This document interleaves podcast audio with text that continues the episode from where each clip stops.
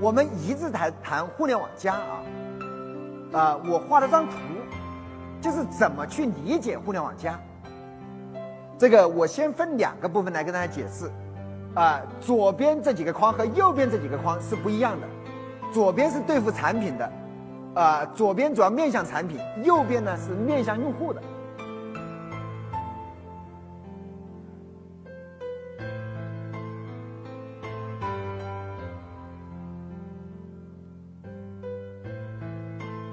这个谈到互联网转型呢，我为什么感触最深呢？因为互联网进来以后啊，颠覆的最第一个行业是谁呢？互联网颠覆的第一个行业是软件行业。我自己呢参与了金山软件的创办，我们是第一个被颠覆掉的，第二个才是传媒业。呃，因为互联网跟软件行业看起来用的人才一样的，工程师也是一样的，产品形态也比较像。但是它的观念完全不同，所以呢，我们金山软件当年就输给了互联网。啊，我呢是从一九九九年开始琢磨转型，呃，琢磨了十几年才把这个问题琢磨透了。我就在想，互联网到底强大在哪里？其实互联网是一整套一整套观念，它这个观念的话呢，这个非常强大，这个。我后来在想，怎么把这个观念给它抽象出来？它最重要的是什么东西？我就总结了，呃，我应该在六七年总结了我对互联网第一次理解，就是互联网七字诀，就是专注、极致、口碑、快，这四个词是我六七年前总结的。这个我做小米之后呢，我又总结了第二个呃几个词，就是这边的循环，就是怎么和用户做朋友。啊，我先跟大家讲一讲这个互联网七字诀啊。第一个讲专注，大家会发现，无论哪家伟大的公司，都是从一个很小的事情开始做的。比如说，腾讯做 QQ 的时候，可能只有五十万人民币的投资，只有那么几个人做了一个很小的事情。有时候大公司资源多啊，往往不容易聚焦，往往小公司资源有限，才有机会做成事情。因为这个资源有限呢，就逼着你说，你就不要做十件事了，你只做一件事情。这个专注才有机会做成事情。所以呢，我在做手机的时候，我给我提的要求就只做一部手机，别的事情咱不做，只干好我们自己家的小米网，不做淘宝，不做京东，不做运营商，不做海外市场，就是做减法。我自己的。最大的体会是什么呢？当你尽量少做事情的时候，你会发现少就是多。你做的少才有机会做好，你做的好就自然而然多了。这个原来我们做金山软件，公司不大，业务非常的繁杂，所以呢，后来呢，我就是努力的聚焦，只做很少的几件事情。到今天小米这个规模啊，我们自己做的产品其实只有三个。就是小米手机、小米电视、小米路由器，其他全是合作伙伴干的。我跟他们说，我们永远要记住，只有少做事情才能做好。这个刚才我谈到手机啊，就说你的型号多到用户都很难选择，而且每一部手机你老板肯定没有时间去用过，然后这个产品就上市了，可能都符合你的质量标准，就是不好用。其实当年的诺基亚、摩托就面临这样的困难。他们型号多的，他们的高管都没有真正用过，这个手机就上市。我说我到今天为止，我能保证，我出的每一款手机，我自己都用过至少三四个月时间。我去年一年用过五十几款工程机，每一款手机的每一个型号我都用过了。这个我随身带的那个包里面啊，正常情况下应该都有七八部手机，我桌上全是手机。就是我每我在卖的每一款手机都是开机的，我都在用，因为我们每周迭代啊，有没有问题？有问题我我一定要做到，哎，我不是最先发现的，我也是前几个发现有问题的。所以，如果不专注的时候，你是没有精力关注到这些重要点，那个点的用很重要。这个好，电视呢，我们到今天为止，也只有三个尺寸电视。就是五十五寸、四十九寸、四十寸，也干了两年时间。这个路由器呢只有两个，实际上呢我就做了这七个产品，七八个，连型号在那七八个，反正一张桌子就放下了，一张桌子就放下。呃，我每天坐在办公室里，这些东西都在我桌上，好用不好用我自己一清二楚。这就是专注的力量。第二个的话呢，讲极致，就是互联网行业啊，互联网行业啊，你不做到极致啊，很快就会被别人超越，很快就会被超越。这个传统产业呢，经常讲啊，我我们经常看传统产业讲价格战。这个我有一次会上呢讲，我说互联网是从来没有价格战的，他直接给你干到免费。免费就是价格战的极致啊！他不打价格战，一上来就是两强拼命，先捅自己三刀。这免费背后也有大量的成本呐。好，互联网为什么这么干？是因为互联网行业的竞争的激烈程度超过了任何一个实体经济。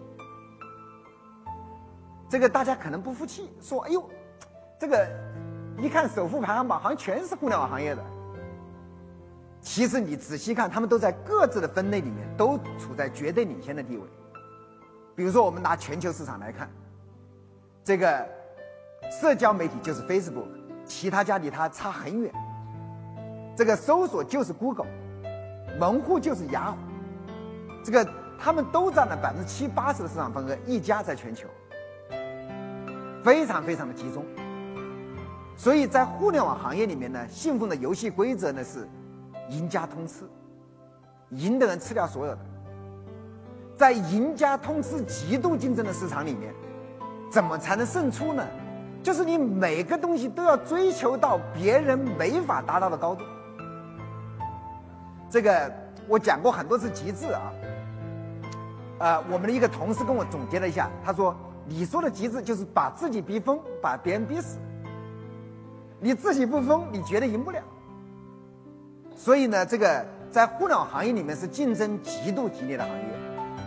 这个极致就是在这种竞争环境里面获得。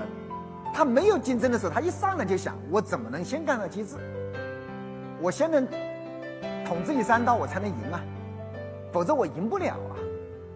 那出去打都不要打。所以呢，在这个行业里面是极为惨烈的。到现在为止，像视频行业还在极度竞争，每家一亏都是几十个亿的。所以，我们这个行业里面，包括像马云成功，整个阿里巴巴的投入也都是天文数字。可能大家看到的是我们做个芯片厂要投多少钱，没有看到做一个互联网企业背后的开支也是天文数字的。好，第三个词呢叫口碑。这个我认为我。我认为对我启发最大的是，我想清楚了什么东西有口碑，就是有口碑是好的东西有口碑，还是便宜的东西有口碑，还是又好又便宜的东西有口碑。我自己呢琢磨了好几年，我才琢磨透这个关系。我后来发现呢，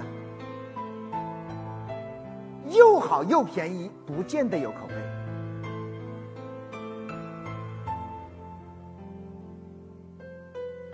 为什么？因为今天又好又便宜的东西太多了，只有一个东西有口碑，叫超预期，超过用户的预期。啊，我我跟大我是怎么想通的呢？我跟大家举个例子啊，这个我原来看杂志啊，上面介绍说，那个迪拜的这个帆船酒店是全球最高级的七星级。全球每年酒店评选都是排在数一数二的，所以我去迪拜了呢。我跟他们说：“哎，迪拜那个帆船酒店很贵啊，咱们住一晚上是没问题的啊。”就我就去住帆船酒店啊。这个一进去，远看很漂亮，一进去，感觉那个大堂全是用贴的金子似的，反正金碧辉煌的。但是讲实话啊，以我们今天的现代审美啊，全是贴的金子，你一定觉得很土。一定觉得很土，绝对不会觉得高级的。反正我第一眼进去，怎么这么土啊？这个，呃，当然它的服务还是不错的，但是跟它的价钱和预期比的话，我跟他讲，我讲它的服务好在什么地方？我去餐厅吃饭，人家问我是不是第一次来，我说是第一次来啊。他说那好，我带你参观一下我们餐馆。哎，我还是第一次被带着参观餐馆。参观餐馆，你就跟我介绍，你看这是哪里的厨，法国厨师，这里是意大利的厨师。哎，因为我们这里经常有中国客人，我们还专门从中国的苏州请了几个大厨。哎，那个大厨出来跟我握个手，问问我是哪里人。这个吃个饭呢还挺舒服，走的时候还送我一张卡片，说您第一次来我们这个酒店，你看我们送一张，是吧？卡片做个纪念。其实服务很好，但是我没觉得好，因为我付了那么多钱，带着那么高的预期来的，我不觉得好。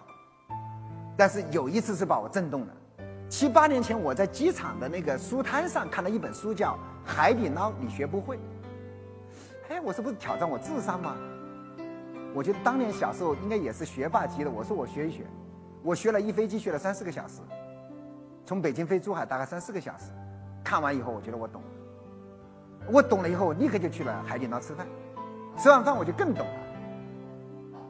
我说海底捞你一去，都是在很偏僻的地方，反正肯定没有五星级酒店的服务员漂亮，也没有五星级酒店的装修。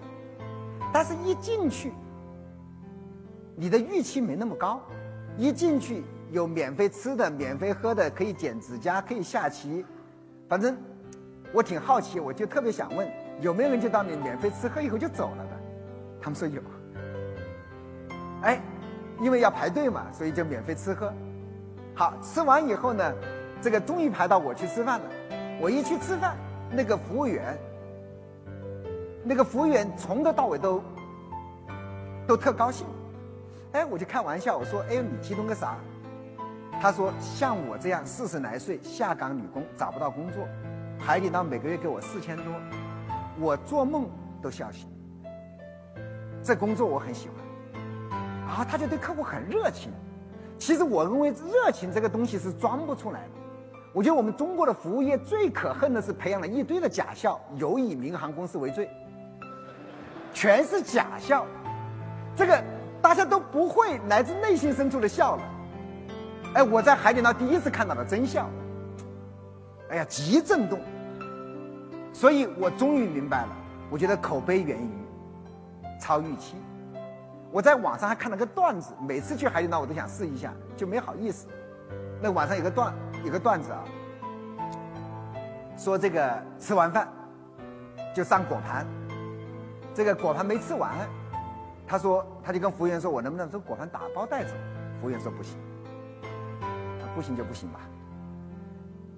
呃，他到前台结完账以后呢，这个服务员给了他一整个西瓜，说：“我们觉得切开的这个西瓜不卫生，如果你想打包带走呢，我们送你一个整个西瓜。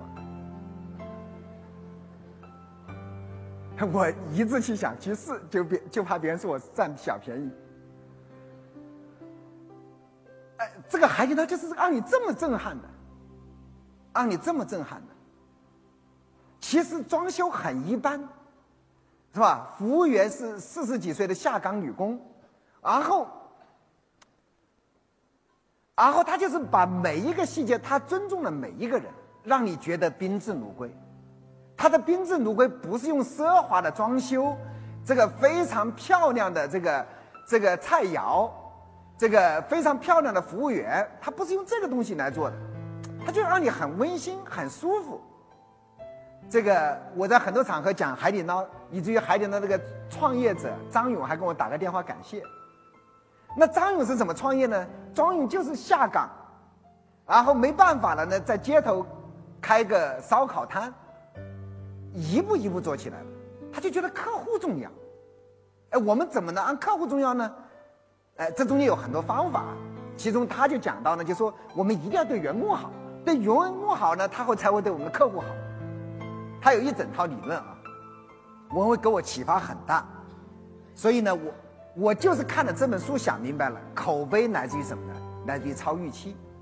我们原来老是怨天尤人，说我的产品做的这么好，我的产品卖的这么便宜，我的产品又好又便宜，为什么没有人夸我？所以关键问题是。一定要想清楚你的客户的预期是什么，你能怎么能比客户的预期做得好才有口碑。好，回过来再说，如果产品不干到极致，是没有口碑的。口碑就源于那种对极致的追求。好，接着一个呢就是快，在互联网行业，我感觉到啊，它最大的不一样就是超级扁平化、超级快。原来我们在传统企业管理的时候呢，管理者有时候用的是信息不对称来管理的，他掌握的信息比你多，所以你永远觉得他最聪明，其实不一定。好，在互联网企业里的问题是什么呢？是所有的信息，所有的人几乎是同时拿到的。这个时候就有一个巨大的优势是什么呢？就是反应快。这个。就是在这种，比如说我跟你提条意见，如果一周有反应，和一个月有反应，一年有反应，和十年后有反应，他的感觉会差很远，是吧？你给我提了个意见，我一周以后就改了，这感觉立刻就就有了，用户就会夸你啊，是吧？一个月改了，我觉得用户也会夸你。要是一年后改了，那客户不理你了，那客户不会理你。所以呢，整个互联网就讲究快。我们不在乎这件事情刚开始有多少人用，我们在乎它的增长率和快速。不瞒大家讲啊，那个五年前我创业的时候极其低调，没有任何人知道这公司是雷军干的。呃，我们做完的第一个产品呢，就是手机里的操作系统。我是先做的软件，再做的硬件。我在互联网上测试的时候，第一次开业只有一百个人用。只有一百个人愿意用，因为是一个不知名的小公司，又没有做广告，然后贴了一个帖子，也没人理你，只来了一百个人用我们的产品。当时他们都很紧张，我说不要紧张，只要把这一百个人给伺候好了，第二周变成两百人，第三周变成四百人，第四周变成八百人，每周翻一番。我们真的是每周翻一番，直到小米手机一年半后发布，大家才知道这公司是我开的。我在初期，我就是想，我们不做广告，我们把传统这些全抛弃了，我们相信群众，依赖群众，能不能干得成？哎，大家真的别笑，我是先试验过了，发现靠谱，是吧？海底能不能干成，我也能干成，咱们就是相信群众。刚开始只来一百个人呢，你这不觉得压力很大吗？你说。你说之前雷军办过金山软件，办过卓越网，干个小米科技，自己亲自干，结果只有一百个用户，说去都说出去都丢人呢。我当时就决定不说，偷偷干，反正输了就当没干过一样。这个我当年为了克服心理障碍，我说这么试压力很大的，所以呢，前很长的时间小米都是默默无闻的。但是呢，当我们发布为什么那么火呢？因为我们在互联网上已经蓄势了一年半。已经有非常多用户很喜欢我们，只是没有公开的报道，没有公开的什么公开东西都没有，所以我们是很默默的去干这件事情的。所以做产品的过程中呢，我最大的体会就是互联网七字诀，就是专注、极致、口碑、快。